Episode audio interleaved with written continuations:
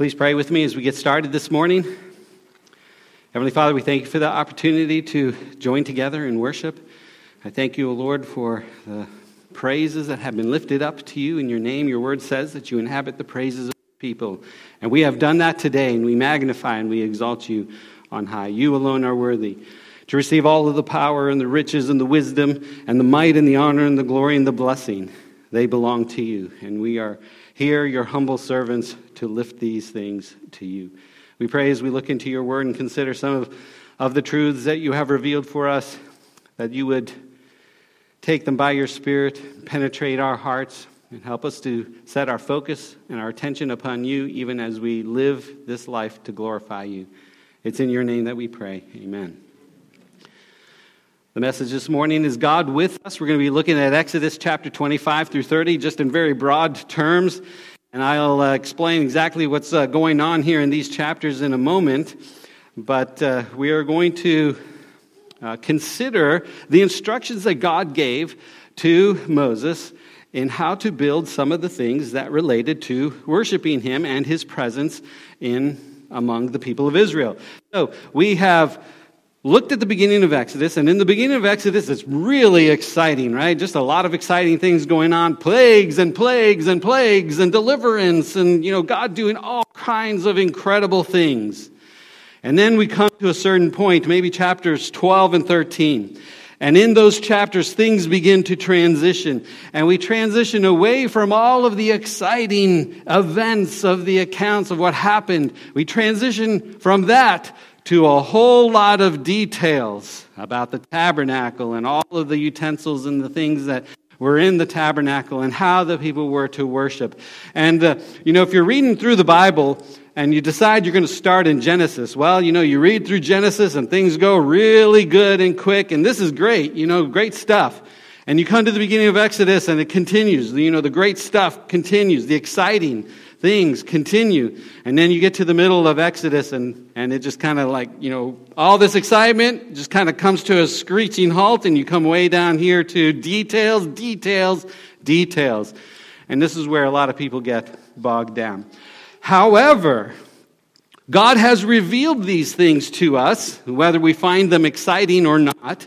He has revealed them to us for very important reasons. He knows what He is doing, first of all. And while we don't understand why we have to read all of these things, God has a purpose in them.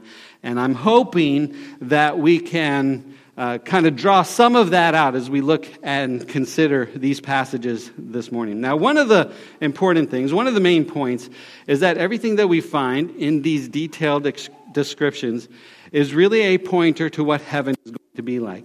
On Wednesday nights, what I'm doing is I'm taking questions from you know, you all, and I'm addressing them one at a time. And so one of the questions that somebody asked is, "Hey, can you can you talk about heaven and what that's going to be like?" And I'm going I'm planning on doing that in the weeks to come. So if you get uh, the weekly emails, just be looking for that if you're interested in that topic.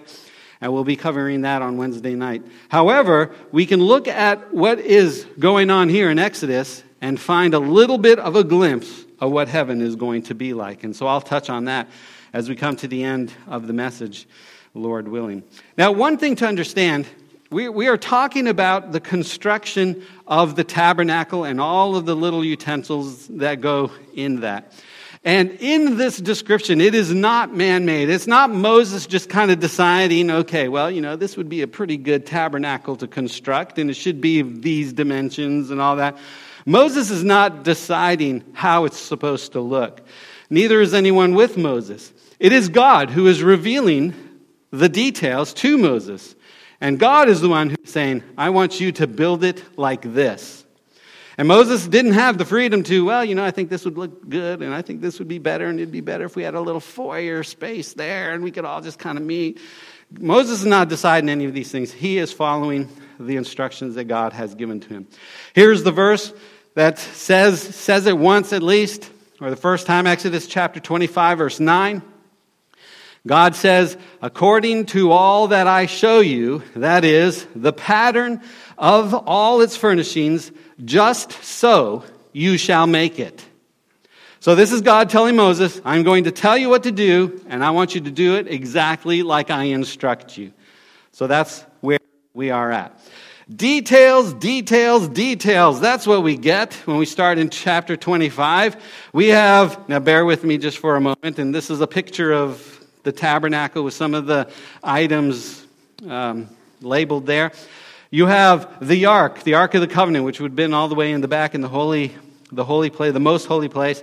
Uh, as you read through the chapters here, you get its dimensions, the kind of wood to use, uh, how to overlay it. In, in other words, it was to be overlaid with gold. There were to be poles and rings and cherubim in the mercy seat. All just details on how to construct the Ark of the Covenant. And then you had the table for the bread or the table of showbread, as it's sometimes called, its dimensions, the wood to build it with, that it should be overlaid with gold. Its frame, the molding, the rings, the legs, the dishes, the pans, the pitchers, the bowls. And then there was the lampstand.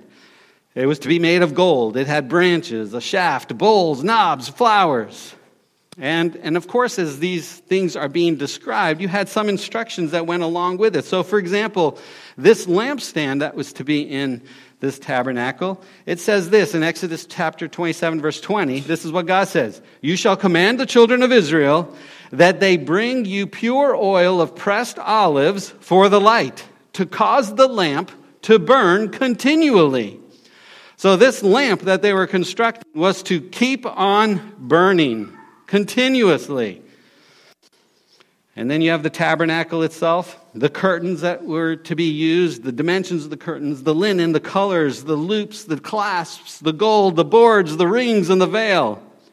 There were two rooms in the tabernacle the holy place and the most holy place.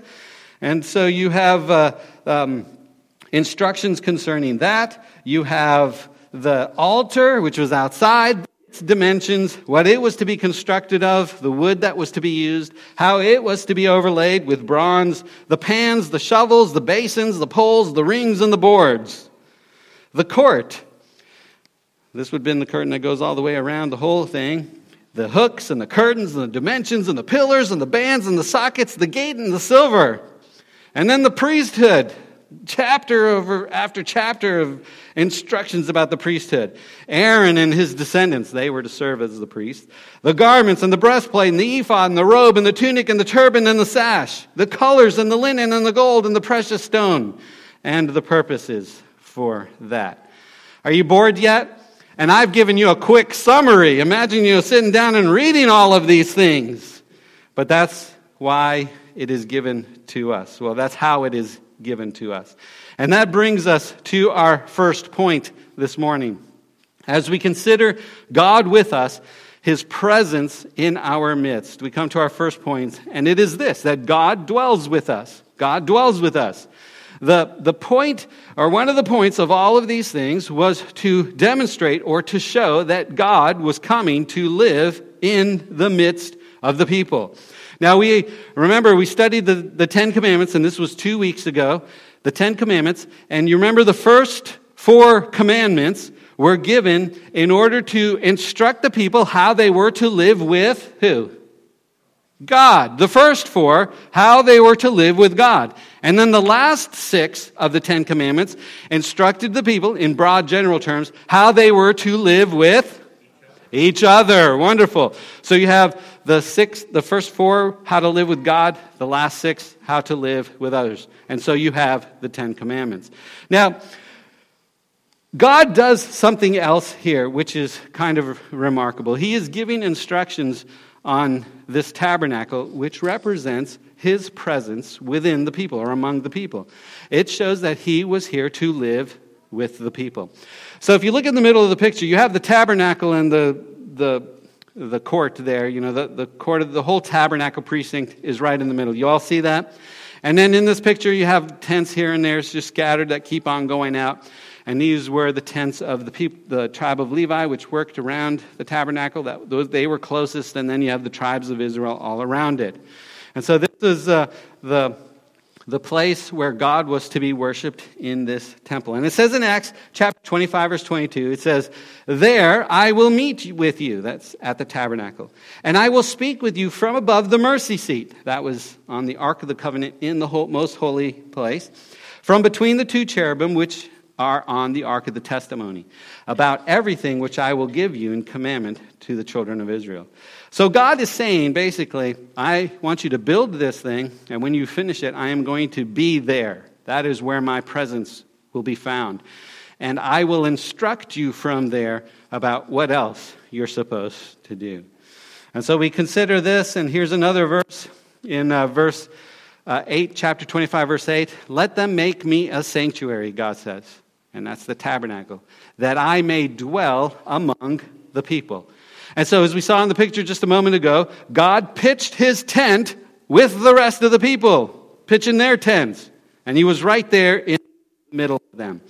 Now, when I was, when I was growing up as a Christian, um, one illustration that was often used was the illustration of salvation by means of the house that is on fire. Okay, so you're walking along the street, and there's a house that is on fire, and you can see through the window into the dining room, and the family is sitting around the dining room table. They don't know their house is on fire. And so you go to the house, you pound on the window, you pound on the door, you try to get their attention and tell them, Get out, get out, your house is on fire. And so this is akin to sharing the gospel with somebody and saving them from their sins and from the fires of hell, the wrath to come. And so you pound and they, you get their attention and they run out of the house and they are saved from the fire. That's the illustration that I always heard as I was growing up as a Christian about what salvation was all about and what the gospel is all about. In a sense, that's true, right? This is what the gospel is. People, because of their sins, are headed towards judgment, the wrath of God. God will judge everyone for their sins. And it doesn't matter how good you are in terms of, you know, other people and how, or how bad you are, God is perfect and holy, and no person with any sin at all can come into his presence. And so there is this judgment of fire awaiting all people. But the good news is that he sent his son, Jesus Christ, and Jesus offered himself as the perfect sacrifice. He went to the cross, and on the cross, he did what we were not able to do. He took our sins upon him. And he died and he paid the penalty for our sins so that we can have forgiveness from those sins. We cannot come into God's presence on our own. We do not have the ability to take care of our sins and to remove them from us so that we can go to heaven. But Jesus did that for us. And so when we come to Him and we humble ourselves before Him and we say, Oh Lord Jesus, please forgive me of my sins. Thank you for dying on the cross and for paying the penalty for my sins. Please take my sins away and the guilt of my sins, take them away and receive me into your arms. If we pray that prayer, He will receive us, He will forgive us. And the amazing thing is, it does not matter who we are or what we have done, He knows it all, right? God knows everything. He knows the smallest of our sins. He knows the greatest of our offenses. He knows it all. And you know what? Even knowing all that, He still loves us. He still died for us. He still paid the penalty for our sins, and He offers us forgiveness if we just go to Him. And so if you have not asked Jesus Christ to forgive you of your sins, ask Him this morning. Commit your life to Him. Decide that you will follow Him the rest of your lives. That's what we're doing when we baptize, when we baptize you. When we baptize you, you say in front of the church and everybody so they all can hear, I believe in Jesus. And then they say, I will live for him the rest of my life.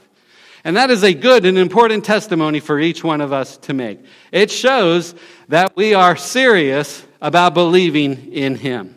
Because there are so many people in this world who say, Well, I believe in Jesus, but I believe in my own way, kind of thing. Well, our Christianity is not to be kind of in our own way, in our own way of thinking kind of thing. It is to be publicly declared before the world.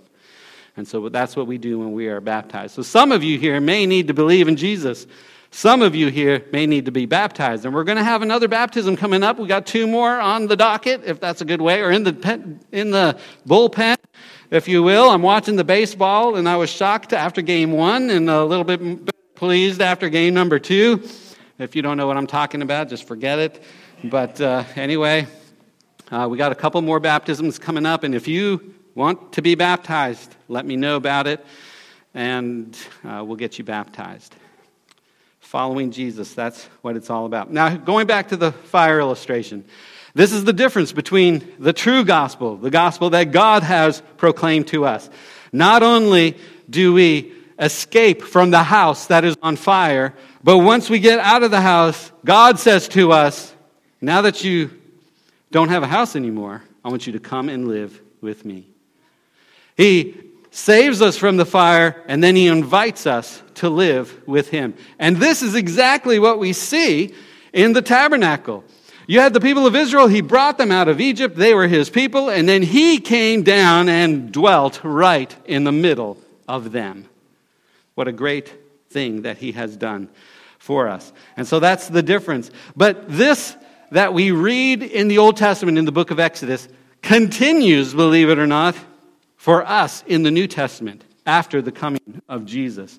Because when we read about Jesus and his coming, which we're going to be celebrating, right? Coming up here, the Christmas season, and starting uh, at the end of November, we're going to spend every week uh, looking at what the book of Isaiah says about the coming of Jesus. But, anyways, we are preparing to celebrate the birth of Jesus, the Son of God. Now, notice a couple of verses here that it says about his coming. And, and our second subpoint here is when God dwells with us, that this is fulfilled in Jesus. So the first verse is found in Matthew chapter 1, verse 23. It says, Behold, the virgin shall be with child and bear a son, and they shall call his name what? What they call him? Emmanuel, or Jesus. Emmanuel will be his name, which is translated, now get this, God with us. So we saw God dwell in the midst of the people in this tabernacle, but when we come to the New Testament, God comes to dwell with us again in Jesus Christ. He is Emmanuel, God with us. And then in John chapter 1 verse 14, it says the word talking about Jesus became flesh and dwelt among us. And we beheld his glory, the glory of the only begotten of the Father, full of grace and truth. So again, we see that Jesus is the one who comes to live within us. So, um, we, we consider this, and, and, you know, the story doesn't end there. It's just fascinating. So, God came and He dwelt in the tabernacle, and then Jesus came and He was God with us. But what did Jesus do? He went to the cross, He died, on the third day, he rose again from the dead. And then, after 40 days, what did he do? He ascended into heaven. And here's the fascinating thing when he ascended into heaven, he sent the Holy Spirit down to us. And so, what happens is we see the tabernacle in the Old Testament, and it comes all the way around to you and me. And what God has done is that He has made us His tabernacle. Us as living human beings, we become his tabernacle. And here is the, the most incredible thing of all. In 1 Corinthians chapter 3, verse 16 is one of these, one of the verses that say this. It says this Do you not know that you are the temple of God, and that the Spirit of God dwells in you? Wow! Praise the Lord for that. We don't have to go to Jerusalem to a temple that's there. We don't have to wait for Jesus to come back. He has made us his temple and his spirit right now dwells in you and in me. What, a, what an amazing thing. And so here he is. He dwells with us. He dwelt with them. He continues to dwell with you and me, and he works in this marvelous way. We don't have to, uh, we don't have to go anywhere. We don't have to make a trek. We don't have to do what the Muslims do and, you know, head to their holy places every so often in order to meet with God. We can fall down on our knees or come together like this, and we are meeting with God. Praise the Lord. He never leaves us, He never forsakes us. All we have to do is fold our hands and close our eyes and pray, and there we are, right there with Him. There He is, right there with us. Not only has he come to dwell with us, but he has come to engage with us. And this is our second point this morning. God engages with us. Now, what this means is that God is not far away. He is not aloof. He is, he is not separated himself from us. There is, if he has come to live with us, if he has come to dwell with us, if he has invited us to live with him, then with him, then there he is right there with us.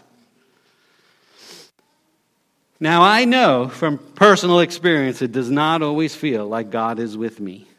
As a matter of fact, when I go through some of the hardest times, I wonder, God, where are you? Like I'm praying and like, where are you? Why won't you hear me? Do you need batteries in your hearing aid or something? I don't know. You know what's going on here. And I'm not alone in this. You can read through the book of Psalms, and David will often cry out, you know, hear me, answer me quickly. And it's, it's kind of the common cry to just lift our hearts to God. Where are you? Because it doesn't seem that He is there. But He is. He is always with us. And I think, uh, have you ever read that Footprints poem? I, I think that just so, that captures it so well. Uh, it seems like, so we, I, you know how it goes, right? You're walking along the beach and you see two sets of footprints in the sand, and one of them belongs to you and one of them belongs to Jesus. Then in the hardest times, there's only one set of footprints. And in the poem, cries out to God, Why? Was, why did you leave me during the hardest times? And God replies, It was during those times I was carrying you. And that's how it is. God is with us, He engages with us, He is close to us. We, we sing that song, What a Friend We Have in Jesus. I don't know if you've ever heard that song or not. And that's good in a sense, but we have to remember that when God is our friend or He is with us, we are with Him. It's not in the sense of like a buddy buddy kind of relationship. It's much more than that. But there He is. He is with us. And so when He gives all of these instructions to engage with us, He, he wants us to do some important things. So when He constructed this tabernacle in front of the people, it was about worshiping Him. He wanted the people to worship him. And this is one of the things that we are responsible to, for doing. We have the Holy Spirit within us. He is leading us. He is guiding us. He is filling us for the purpose of worshiping God, of giving him glory. With every word that we speak and with every action that we take, we must give him glory. And he tells us how we are to worship him in Scripture. And sometimes it's pretty particular. We have to be careful. We can't just worship God any way that we want. We can't set the terms. He has set the terms. He has said, I am coming to be with you, and this is how I want you to do it. This is what it means for you. Now, we can look at some passages in the Old Testament. I am going to skip over these uh, quickly, but um, there, there's two examples. There's one where they're transporting the Ark of the Covenant, and they put it on an ox in a cart instead of carrying it, and the ox hits like a hole in the road or something like that, and it, it teeters, and the ark shakes, and it threatens to fall off of the cart. And one of the, the men, Uzzah, he reaches up to steady it, and as soon as he touched it, God struck him down dead. That's pretty rough stuff. And why did God do such a hard thing? Well, because they were not doing it the way that God had told them to do it. He did not tell them to put it in a cart. He told them specifically it was to be carried by four people. So that's just an example. God gives the instructions. And yet, um, uh, we, we can't adjust those just because we feel like it. Or we, we talked about this a little bit on Wednesday night, where we're not supposed, supposed to go to Scripture and find in it what we like. We're supposed to go to Scripture and allow it to tell us what God wants. That's what we're doing. We're going to Him. Here's another verse in Malachi chapter 3, verse 8. There are so many I could um, consider. It says here, Will a man rob God? Yet you have robbed me. But you say, How have we robbed you? God replies, In tithes and offerings. And what this is saying is that the people of Israel, they were guilty of failing to keep the command of tithes in this particular case, and God was holding them accountable because He had instructed them to tithe. In other words, God had said how He wanted it done, and the people were to follow it. Now, before you think that this is just an Old Testament thing, we go to the New Testament, and in Acts chapter 5, we read about a couple.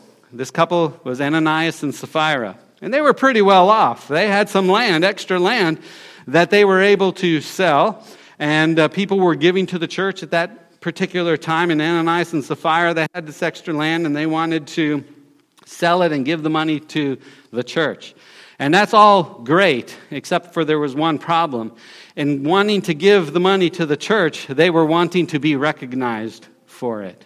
And so they sold the land, they took the money, part of the money, and they gave it to the church, and they said, This is all of the money that we got from selling it.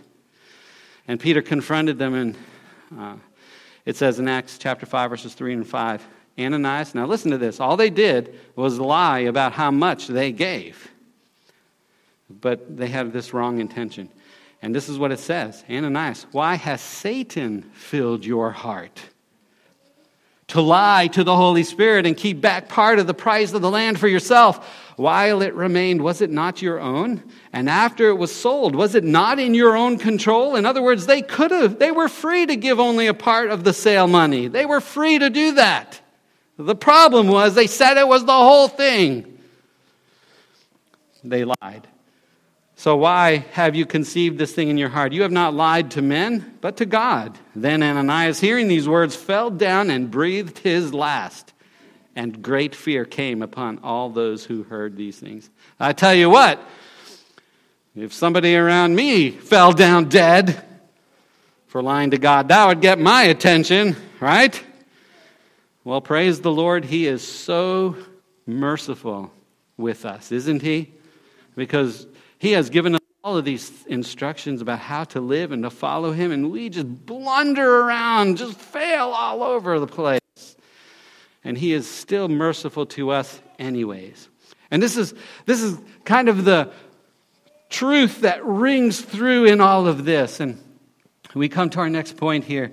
It's that we can, as God engages us, we receive mercy in His presence. And that, that's what we get. That's what we get. We don't deserve the least of his blessings, and yet he blesses, he blesses us so abundantly. So we receive mercy from him. More mercy than we deserve, and more grace than we deserve. He blesses us far more than we deserve, and he punishes us far less than we deserve, doesn't he? Amen. For God and how he is. It says in Hebrews chapter 9, verse 22, I'm going to go through these really quick.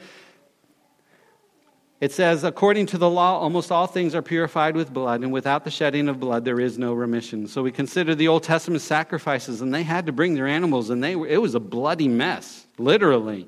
There was blood all over the place.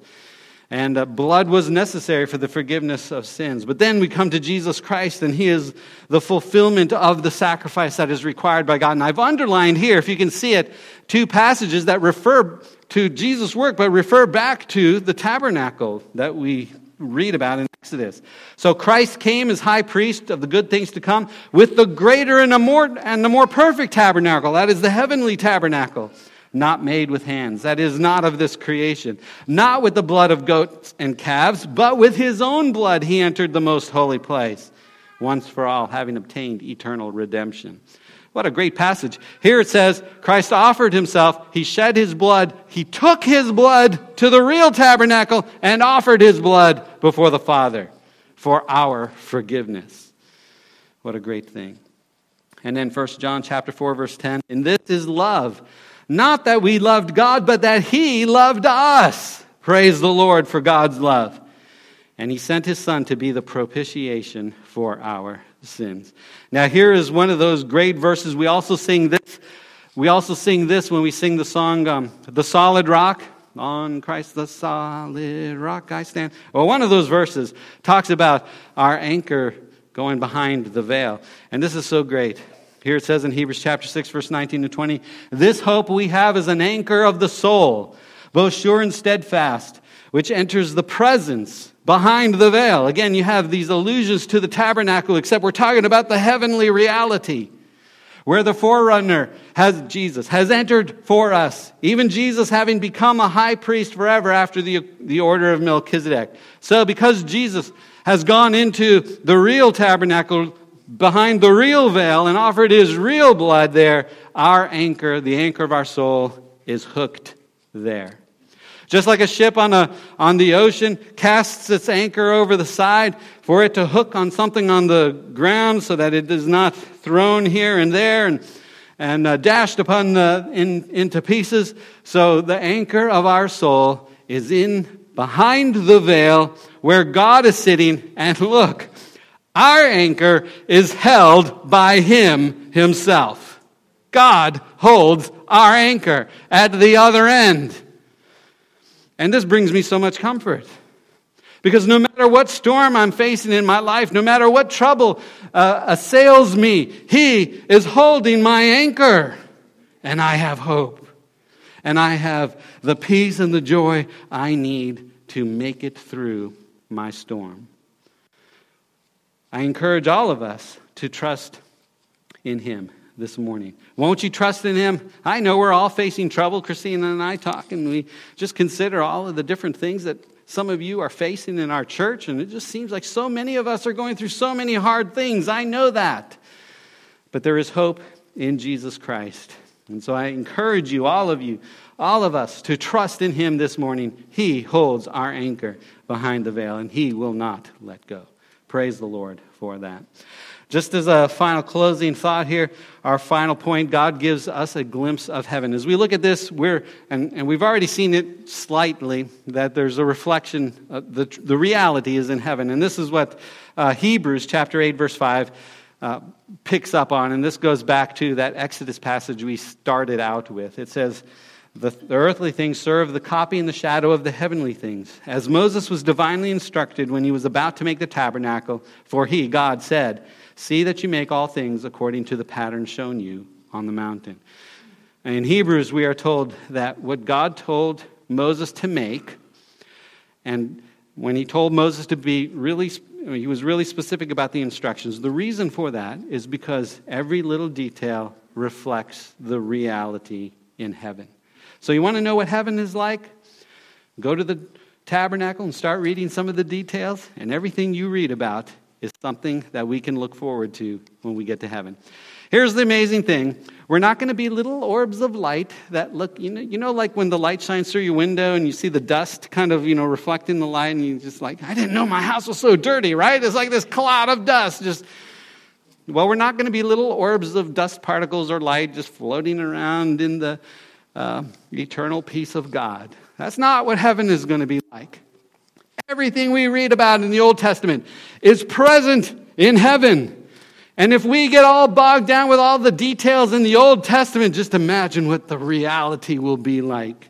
It'll be so full and have so much stuff. There's going to be so much before us when we make it to heaven. It will be fantastic. So look to Jesus. Set your anchor there in his presence through the blood of Jesus and receive the peace and the joy and the comfort that you need for your life. Let's stand as we sing our final song this morning.